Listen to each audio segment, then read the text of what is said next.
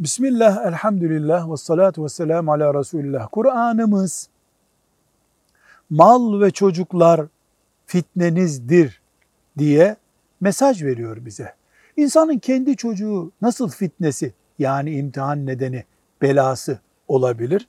Şöyle, onların yüzünden ahiret kaybedersek en büyük fitnemiz onlar olur. Onlara düşkünlüğümüz haramlardan taviz verme nedenimiz olursa, onları haram yiyen, içen, haram konuşan biri olarak yetiştirirsek bizim kayıp nedenimiz olur. Onlar kendi aralarında iç rekabete dönüşüp daha sonra anneleriyle babalarıyla rekabete düşüp birbirlerinin düşman olduklarında fitnemiz olmuş olur.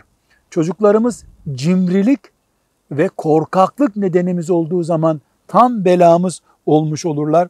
Kibir ve zulüm yapma nedenlerimizden biri olursa çocuklar, biz zaten çocuklar yüzünden helak olmuş oluruz.